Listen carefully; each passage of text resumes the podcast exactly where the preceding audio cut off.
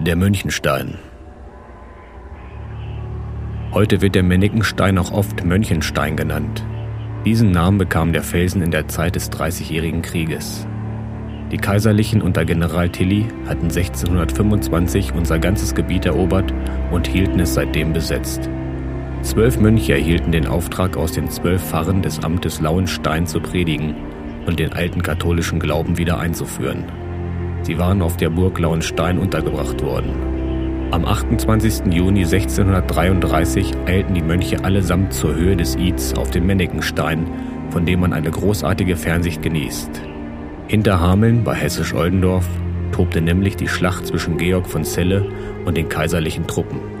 Von der Klippe aus erhofften die Mönche, dem Sieg der Kaiserlichen zuschauen zu können. Es kam aber anders. Die Evangelischen siegten als das die Mönche erkannten, rafften sie ihre Kutten und flüchteten eiligst nach Lauenstein und von dort nach Hildesheim. Die Leute aber jubelten und nannten zum Spott den Felsen, von dem aus die Mönche das kaiserliche Banner sinken sahen, den Mönchenstein.